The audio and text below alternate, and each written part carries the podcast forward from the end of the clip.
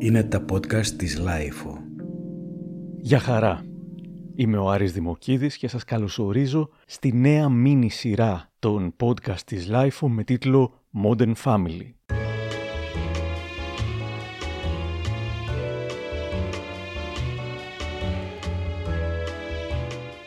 Φέτος η Υδρόγειος Ασφαλιστική γιορτάζει 50 χρόνια ζωής και φέρνει στο επίκεντρο της δημόσιας συζήτησης το παρόν και το μέλλον της οικογένειας στην Ελλάδα. Έτσι, στο πλαίσιο της καμπάνιας της Μια οικογένεια για κάθε οικογένεια, η εταιρεία υποστηρίζει τη σειρά Modern Family, στην οποία θα υποδεχθούμε τέσσερις σύγχρονες οικογένειες, μία σε κάθε επεισόδιο, που μοιράζονται μαζί μας το καθημερινό τους βίωμα, μιλούν για τις προκλήσεις που αντιμετωπίζουν, ξορκίζουν τα στερεότυπα και μας εξηγούν τι σημαίνει για αυτές η οικογένεια και γιατί αποφάσισαν να δημιουργήσουν τη δική τους. Κάνουμε πρεμιέρα με την οικογένεια του Μιχάλη Οικονόμου και του Γιώργου Μακρύ και του γιού τους Νικηφόρου. Οι δύο ηθοποιοί δέχτηκαν να μας μιλήσουν για τη δικιά τους Modern Family και καθώς η υδρόγειος ασφαλιστική πραγματοποιεί μια μεγάλη κοινωνική έρευνα σε συνεργασία με το Εθνικό Κέντρο Κοινωνικών Ερευνών για να σκιαγραφίσει το προφίλ της σύγχρονης οικογένειας στη χώρα. Τα αποτελέσματα θα δημοσιευτούν τον Ιούνιο. Διάβασα προσεκτικά τις ερωτήσεις της έρευνας και μερικές από αυτές θα τις θέσω στους δύο ηθοποιούς και σημερινούς μας καλεσμένους, το Γιώργο Μακρύ και το Μιχάλη Κονούμου. Λοιπόν, σας καλωσορίζω και σας ευχαριστώ πάρα πολύ Γιώργο και Μιχάλη που είστε σήμερα μαζί μας. Γεια και από εμάς. Εμείς ευχαριστούμε για την πρόσκληση. Πώς είναι η ζωή σας τώρα; Και ε, τώρα έχουμε το Νικηφόρο που είναι 4,5 ετών. Είναι ένα νηπιάκι, είναι γλύκας. Η επικοινωνία πια σε αυτή την ηλικία είναι αμφίδρομη και εκφραζόμαστε ο ένας για τον άλλον, συναισθήματα, συνεννοούμαστε και πιο πρακτικά στα καθημερινά. Οπότε απολαμβάνουμε πιο πολύ ο ένας τον άλλον. Δηλαδή το ταξίδι γίνεται παρέα δεν είναι πια μωρό που πια εμείς τρέχαμε να προλάβουμε να, να κάνουμε ό,τι χρειάζεται για ένα μωρό. Ε, είμαστε μια παρέα, μια οικογένεια, μια ομάδα, ας πούμε, πολύ ισότιμη, να το πω, πολύ γλυκιά, δεν ξέρω. Ναι. Είναι ένα θαύμα όλο αυτό που σημαίνει. Και είναι ένα θαύμα το ότι έχετε μια τόσο ωραία οικογένεια που πριν από ας πούμε 20 χρόνια, καλά μην πω παραπάνω, θα ήταν κάτι ανήκουστο για την ε, ελληνική κοινωνία. Σήμερα πώς νιώθετε ότι αντιμετωπίζετε η όμορφη αυτή η οικογένειά σας. Αυτό που είπες ότι θα ήταν ανήκουστο, ναι θα ήταν ανήκουστο, αλλά δεν σημαίνει ότι δεν υπήρχαν και πιο παλιά τέτοιες οικογένειες. Ε, έγινε μια διάλεξη για τα όρατα οικογενειακά δέντρα και μου άρεσε πολύ αυτός ο τίτλος. Στο παρελθόν υπήρχαν, πάντα υπήρχαν ομόφυλες οικογένειες, απλά τότε δεν δηλώνονταν ανοιχτά και ορατά στην κοινωνία ως ομόφυλες οικογένειες. Ήταν πάντα κάποιος ε, μυστήριος νονός που έμενε με τον μπαμπά, μια μυστήρια φίλη, παυλαθία που έμενε με τη μαμά και μεγαλώνανε μαζί με το παιδί. Ε, δεν ήταν ποτέ δύο μπαμπάδες ή δύο μαμάδες, αλλά μέσα από αυτή τη συγκάλυψη και το δίσιμο ήταν ακριβώς ομόφυλες οικογένειες, που για την κοινωνία δεν ήταν αποδεκτό να, τον, να, να ονομαστούν έτσι, αλλά ε, έτσι πλασάρονταν στον κόσμο. Ήταν όμως ε, αόρατες οικογένειες, ήταν πραγματικές οικογένειες. Ε, Γιώργο. Απλά ούτε τώρα, ούτε σήμερα είναι αποδεκτές οι ομόφυλες οικογένειες. Δηλαδή το να λέμε ότι σήμερα το ζούμε όμορφα και το ζούμε ευτυχισμένα είναι λίγο ψέμα γιατί απλά υπάρχει αναγνώριση από, το, από τους πολίτες, από το κοινό, από τους φίλους μας, από τους μαθητές του Νικηφόρου, από το περιβάλλον μας, αλλά τουλάχιστον νομικά δεν είναι αποδεκτές οι ομοφυλές οικογένειες και αντιμετωπίζουν καθημερινά πάρα πολύ σοβαρά προβλήματα. Οπότε δεν είναι τόσο ονείρικα καμιά φορά όπως φαίνονται στο Instagram τα πράγματα.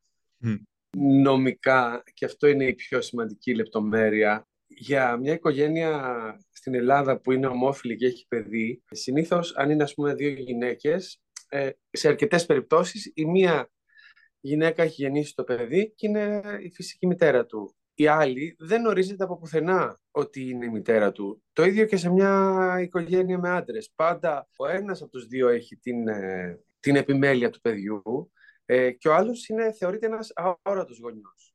Επομένως, αν κάτι συμβεί, κάτι πάει στραβά π.χ. ο το χάσει τη ζωή του, ο γονιός που έχει την επιμέλεια του παιδιού νομικά, ή πάει φυλακή για κάποιο λόγο, ή αν χωρίσουν για κάποιο λόγο, ο άλλος γονιός μένει εκτεθειμένος. Είναι πάντα ο άρωτος γονιός, ακριβώς γιατί στο ελληνικό κράτος σήμερα δεν υπάρχει πουθενά ο πολιτικός γάμος για ένα ομόφυλο ζευγάρι και δεν υπάρχει πουθενά και η τεχνοθεσία για ένα ομόφυλο ζευγάρι. Το μόνο που υπάρχει είναι το σύμφωνο συμβίωσης, το οποίο όμως δεν λέει πουθενά και τίποτα σε σχέση με το παιδί. Έτσι και ο αróρατος γονιός μένει εκτεθειμένος, έχει μεγαλώσει ένα παιδί που το παιδί τον λέει μπαμπά όλη τη ζωή ή τη λέει μαμά όλη του τη ζωή. Το παιδί μένει χωρίς γονιό, μπορούν να το πάρουν σε ένα ίδρυμα, αν πεθάνει π.χ. ο, ο γονιός που έχει την επιμέλεια, δεν θα το δώσουν το παιδί στον άλλο γονιό που τόσα χρόνια το έχει μεγαλώσει. Ο αγόρατος πατέρας στην περίπτωσή σας ποιος είναι; Εγώ, εγώ ο Μιχάλης.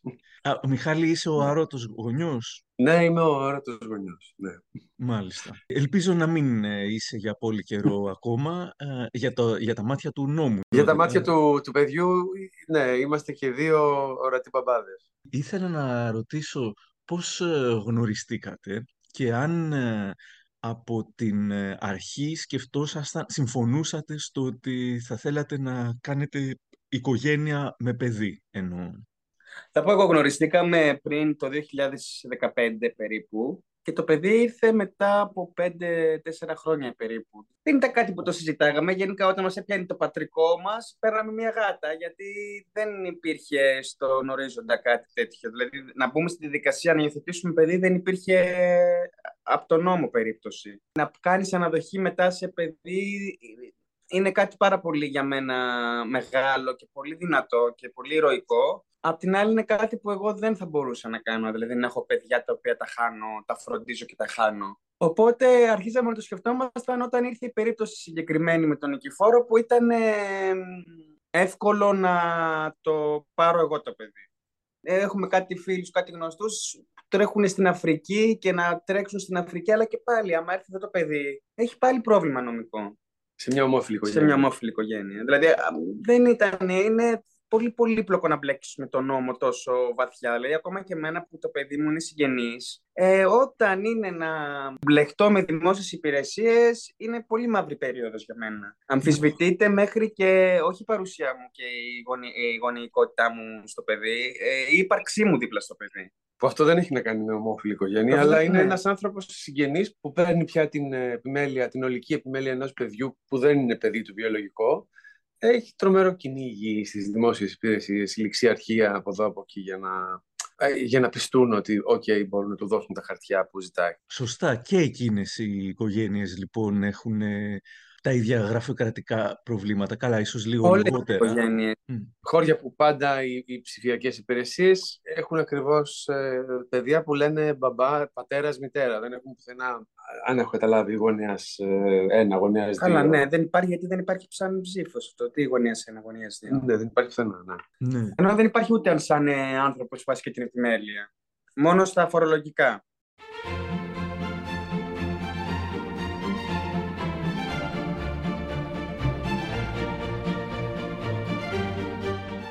Θα σας κάνω και μερικές ερωτήσεις από το ερωτηματολόγιο της ε, έρευνας που έκανε η Υδρόγειος Ασφαλιστική. Ας πούμε, Θεωρείτε ότι ο γάμος είναι κάτι το ξεπερασμένο σήμερα; Νομικά δεν είναι ξεπερασμένο, γιατί υποτίθεται ότι δεν είναι νομικά δύο άνθρωποι. Ναι ή όχι πρέπει να απαντήσω. Τι πρέπει να απαντήσω; Όχι, με, με τη, σκέ... με τη σκέψη σας. Ευχαριστώ, δεν θα πάρω. Εννοώ, είναι κάτι νομικό. Δηλαδή, αν, αν ρωτάς ότι α, πρέπει να παντρευτούν δύο άνθρωποι που είναι ερωτευμένοι, ναι, είναι ξεπερασμένο.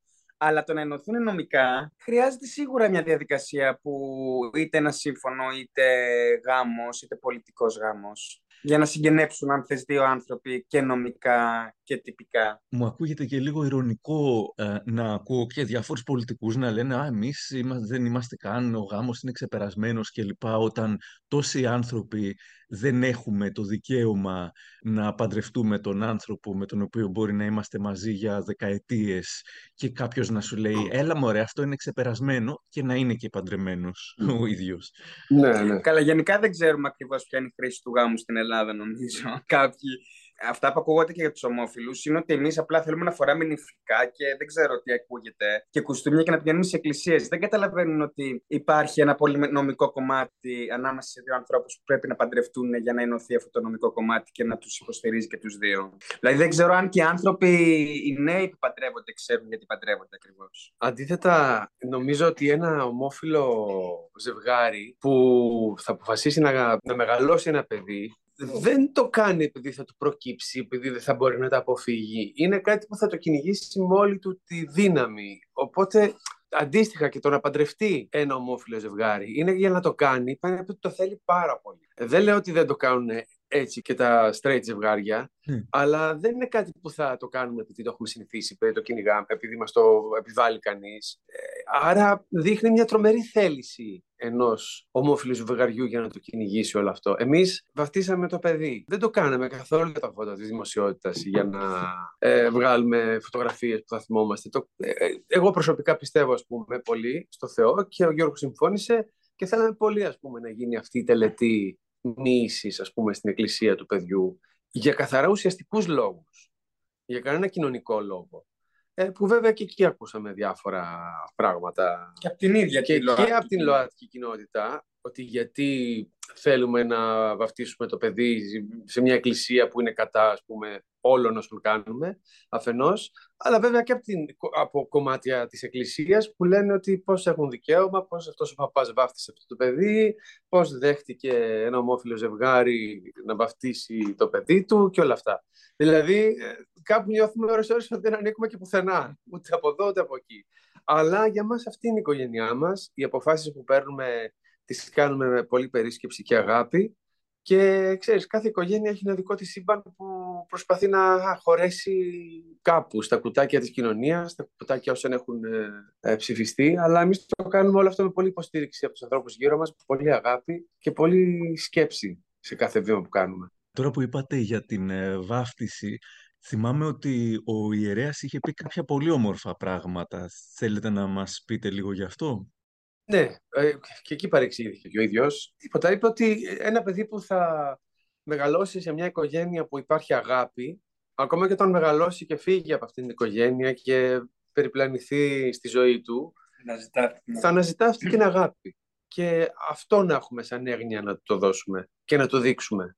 Να του μάθουμε την αγάπη και τη μεταξύ μας και την αγάπη στο Θεό. Αυτό είπε και ήταν πολύ γενναίο εκ μέρους του να το πει και πάλι και αυτός νομίζω ότι κάπως βρήκε τον πελά του από ανθρώπους της Εκκλησίας. Αλλά τι άλλο να πει κανείς μπροστά ας πούμε σε μια βάφτιση και σε, μια, σε ένα νέο ζευγάρι μέσα σε μια εκκλησία πέρα από το ίδιο πράγμα που κήρυξε και ο Χριστός, την αγάπη. Για μένα ήταν πολύ ειλικρινές.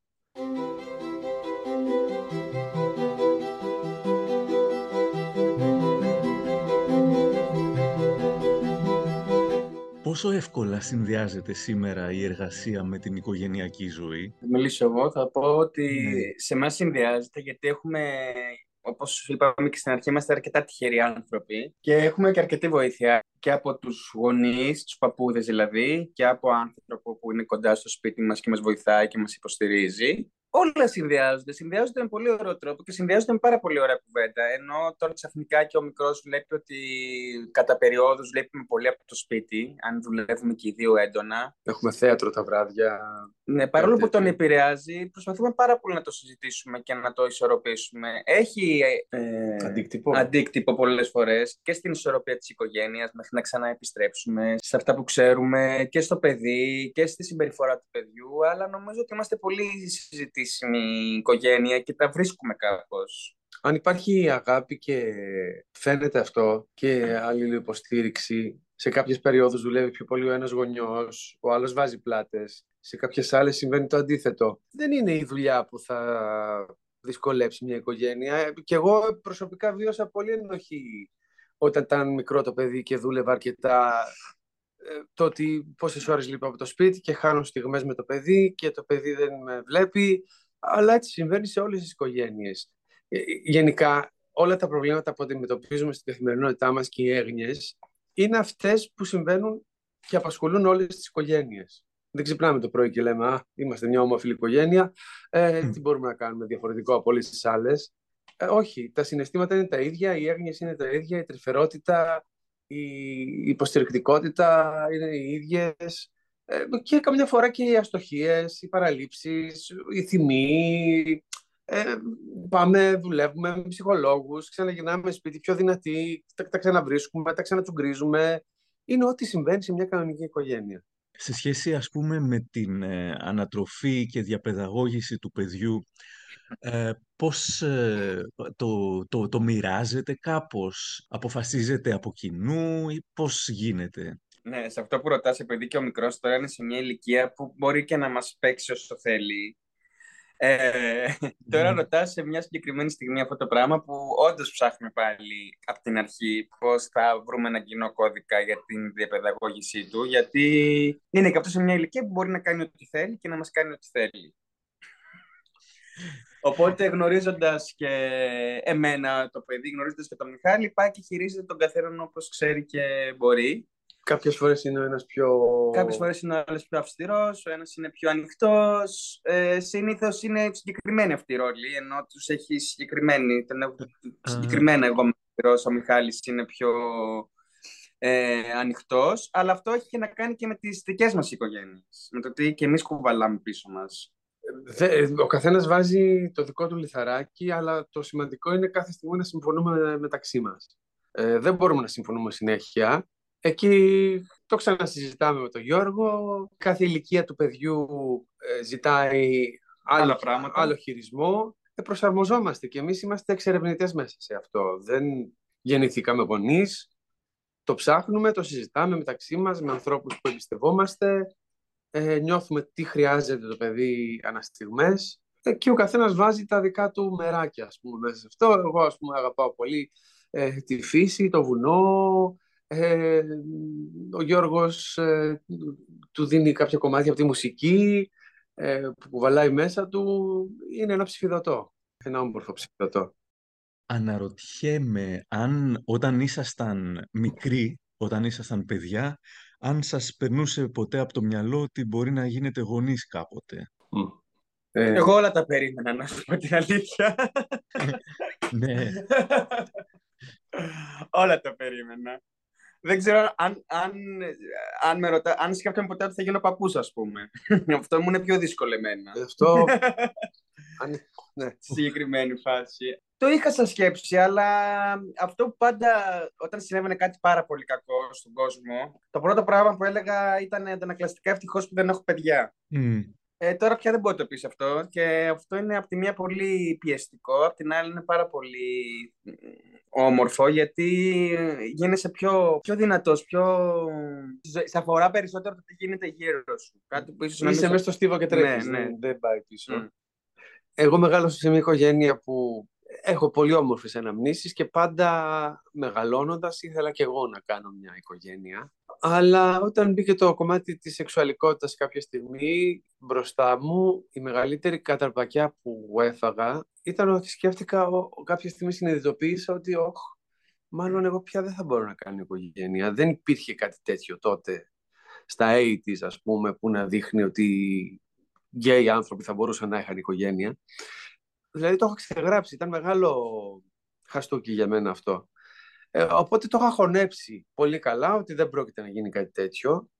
Ε, στην πορεία μεγαλώνοντας είδα κάποιες μορφές να ας πούμε ο Φώτης, ο Σεργουλόπουλος που είπαμε που, που, που έδειξαν έναν άλλον δρόμο αλλά ξέρεις έτσι πως είναι τα πράγματα στην Ελλάδα ήθελε τρομερό κυνηγητό κανείς να το κάνει αυτό ή να του έρθει από τον ουρανό κάποιο παιδί και πάλι το είχα ξεγράψει. Αλλά όταν ήρθε αυτή η περίπτωση του Νικηφόρου, ήρθε δηλαδή πραγματικά λες και ήρθε όντως από τον ουρανό η ευκαιρία αυτή και εμείς χωρίς πάρα πολύ σκέψη, δηλαδή και με, είχαμε πολύ όρημη σκέψη πάνω σε αυτό, αλλά πολύ γρήγορα αποφασίσαμε ότι το θέλουμε αυτό και προκειμένου ένα παιδί να μείνει σε ένα ίδρυμα και να μεγαλώσει εκεί και αν υιοθετηθεί θα είναι τυχερό. Αν δεν υιοθετηθεί Υπάρχουν παιδιά που είναι μέχρι 16-17 χρονών στα ιδρύματα.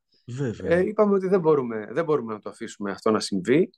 Έχουμε ένα έξτρα δωμάτιο, μπορούμε να έχουμε ένα έξτρα παραπιάτο φαγητό, μπορούμε να έχουμε αγάπη, έχουμε πολύ να δώσουμε, οπότε δεν μας... Ε, ο γρίφος ελήθηκε γρήγορα και οδηγηθήκαμε αμέσως σε αυτή την απόφαση, οπότε ε, από εκείνη τη στιγμή μέχρι και τώρα ε, αυτές οι κατραπακές που φάγα τότε που έλεγα ότι μάλλον δεν θα μπορώ ποτέ να κάνω έρχονται αντίστροφα σαν κατραπακές ευγνωμοσύνης σαν στιγμές που ακόμα δεν μπορώ να το πιστέψω ότι έγινε τελικά μπαμπάς, ότι έχω τελικά οικογένεια αλλά με τον τρόπο που ήταν να γίνει για μένα. Και το δέχομαι πάντα αυτό με πάρα πολύ αγάπη, συγκίνηση και ευγνωμοσύνη. Ε, αυτό με κρατάει πολύ, πολλές φορές όρθιο μέσα σε κάποιες δυσκολίες της ζωής. Ξέρεις ότι ένα όνειρο που, που είχα ξεγράψει έγινε πραγματικότητα με τον πιο τρελό, απροσδόκητο, μαγικό τρόπο.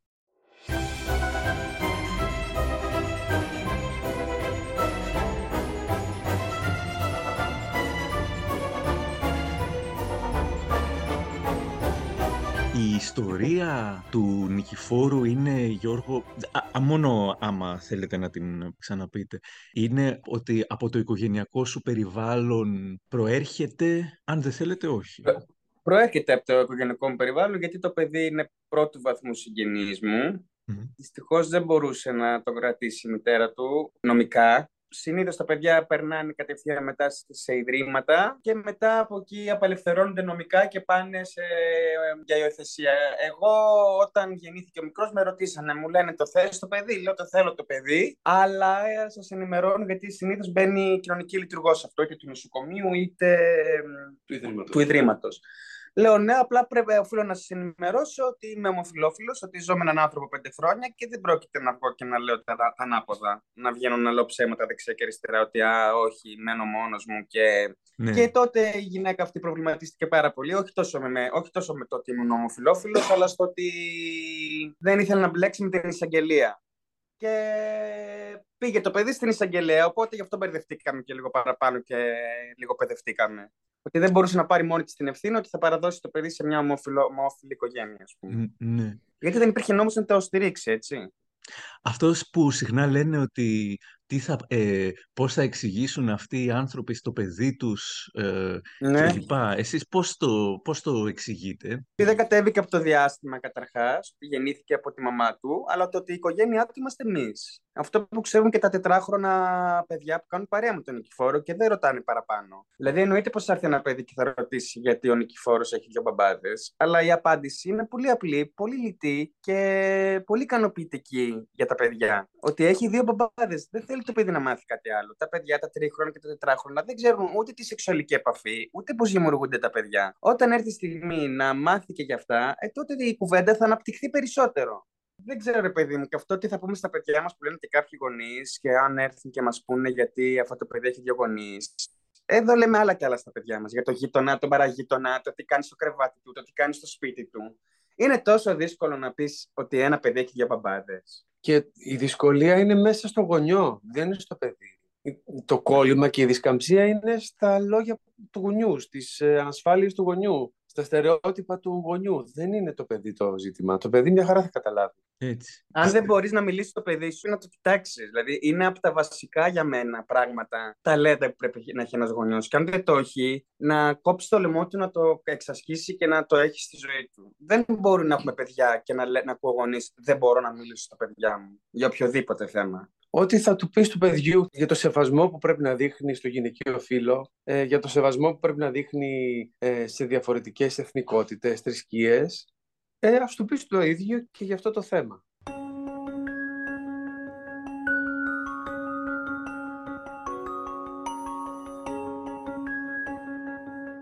Αναρωτιέμαι ο Νικηφόρος με τις γάτες πώς θα πάει. Θεωρητικά. Ναι. Και έχουμε πάρει και ψάρι μέσα σε όλα αυτά. Α, μπράβο. Α, ωραία, ωραία. Πότε είναι πολύ τρυφερός, πότε συνεχίζει ναι. να τους τραβάει καμιά ώρα.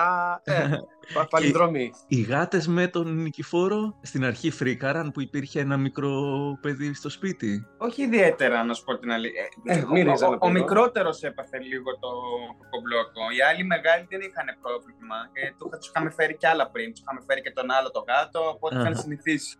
Α, μάλιστα. Δεν είχαμε να το γρατζουνίσουν, να τον πληγώσουν ή τίποτα τέτοια. Ποτέ δεν το έχουν κάνει αυτό. Α, μπράβο. Αλλά το καταδίκιο τους είναι το κρεβάτι του Νικηφόρου, ειδικά όταν λείπει αυτός. Μάλλον ναι. του αρέσει η ρωτιά του.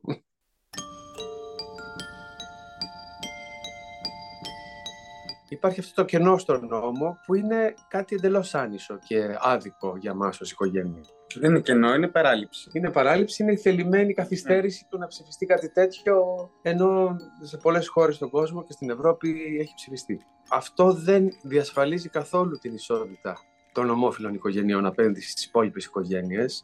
Δεν διασφαλίζει καθόλου την ασφάλεια ενός παιδιού που θέλει να μεγαλώνει με δύο γονείς, που μεγαλώνει ξέροντας ότι έχω δύο μαμάδες, έχω δύο μπαμπάδες εγώ πιστεύω ότι για να γίνουν τέτοια πράγματα και να, να αλλάξεις όλο το οικογενειακό δίκαιο από τη μια μέρα στην άλλη, πρέπει να έχουν ανοίξει κάποιες πόρτες για ενημέρωση στον κόσμο, στους πολίτες, στους ψηφοφόρους σου, στα σχολεία. Ε, και να γίνει τώρα, αν να βγαίνει το παιδί μου έξω και να το πλακώνει στα μπουκέτα, δεν ξέρω αν ε, είναι και αυτή η λύση. Δηλαδή δεν έχω δει καμία ενημέρωση τα τελευταία χρόνια. Δηλαδή και από τότε και από εμάς και από τον Φώτη, τον Σεγουλόπουλο που είχε βγει. Δεν έχει βγει κάποια ενημέρωση στα σχολεία, στους μαθητές. Δηλαδή ακόμα ακούω τι θα πούμε στα παιδιά μας, αν μας ρωτήσουν γιατί άκουσε και δύο μπαμπάδες, τι θα πούμε στα εγγόνια μας, τι θα πούμε. Τα σχολεία δεν ενημερώνουν, δεν υπάρχουν ε, βιβλία που ενημερώνουν για τις οικογένειες, τις μορφές των οικογενειών, πέρα από τα ιδιωτικά. Ναι. Δηλαδή, εμάς στο παιδικό σταθμό και λόγω της περίπτωσης του Νικηφόρου ε, είναι λίγο πιο συζητήσιμη πάνω στο, στο τι είναι η οικογένεια. Αλλά σε γενικότερη ε, έκταση δεν νομίζω ότι υπάρχει κάποια πρόθεση για ενημέρωση του κόσμου. Εμείς είμαστε μια πολύ τυχερή περίπτωση αυτής της ε, ε, ομόφυλης οικογένειας. Ναι, ναι. Ε, ως τώρα, δεν έχουμε χωρίσει, δεν έχει πάθει κανείς τίποτα, δεν έχουμε δεχτεί ούτε από σχολείο, ούτε από τη γειτονιά, ούτε από συγγενείς κάποιο είδους απόρριψη ή bullying. Αλλά δεν είμαστε εμείς ε, το καλούπι. Ε, η κοινωνία είναι πολύ σκληρή, πολύ, δηλαδή ε, παίζουμε λίγο τόμπολα. Δηλαδή, επειδή μας έτυχε εμάς να είμαστε τόσο ήρεμα, ε, δεν πάει να πει ότι θα συμβεί σε όλους. Και δεν συμβαίνει σε όλους. Η ζωή είναι σκληρή. Η ζωή έχει αναποδιές. Η ζωή δίνει κλωτσιές πολύ συχνά. Οπότε πρέπει η πολιτεία να έρθει και να βάλει ένα ισχυρό πλαίσιο και να πει παιδιά ισότητα σε όλα. Συμπεριληπτικότητα. Στο σχολείο διδάξτε τα παιδιά ότι μπορεί να έχουν συμμαθητές που θα έχουν δύο μπαμπάδες ή δύο μαμάδες ή γονείς ε, αμαία ή θα μεγαλώνουμε με ένα παππού ή θα μεγαλώνουμε με ένα μπαμπά. Και όλες αυτές οι εκφάνσεις είναι οικογένεια ε, ισότιμα με κάθε άλλη οικογένεια. Όπως με ένα μπαμπά ή μια μαμά. Δεν υπάρχουν πολλά παιδικά για να δει ένα παιδί που, που μεγαλώνει σε ομόφυλη οικογένεια. Βλέπει πάντα μπαμπά και μαμά. Ε, έχει αρχίσει κάτι να αλλάζει. Υπάρχουν και βιβλία έχουν αρχίσει να βγαίνουν παιδικά που, που μιλάνε για αυτό το θέμα για να μην νιώθουν εξωγήινοι τα παιδιά μας.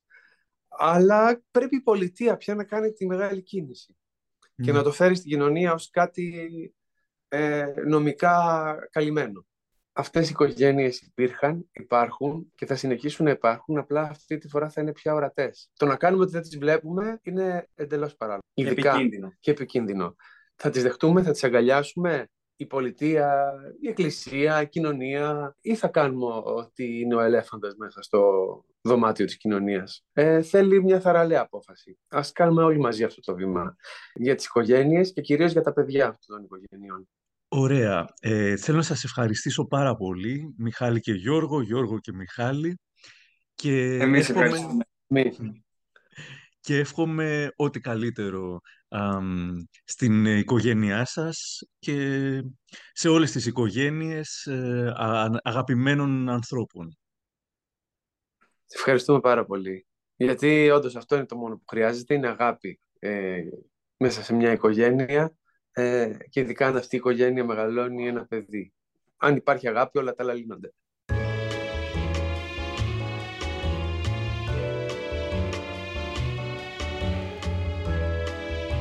Ελπίζουμε να βρήκατε ενδιαφέρον το σημερινό μας επεισόδιο. Θα έχουμε και άλλα τρία επεισόδια με σύγχρονες οικογένειες που θα μοιραστούν το καθημερινό τους βίωμα με αφορμή τη μεγάλη κοινωνική έρευνα της υδρογείου ασφαλιστικής.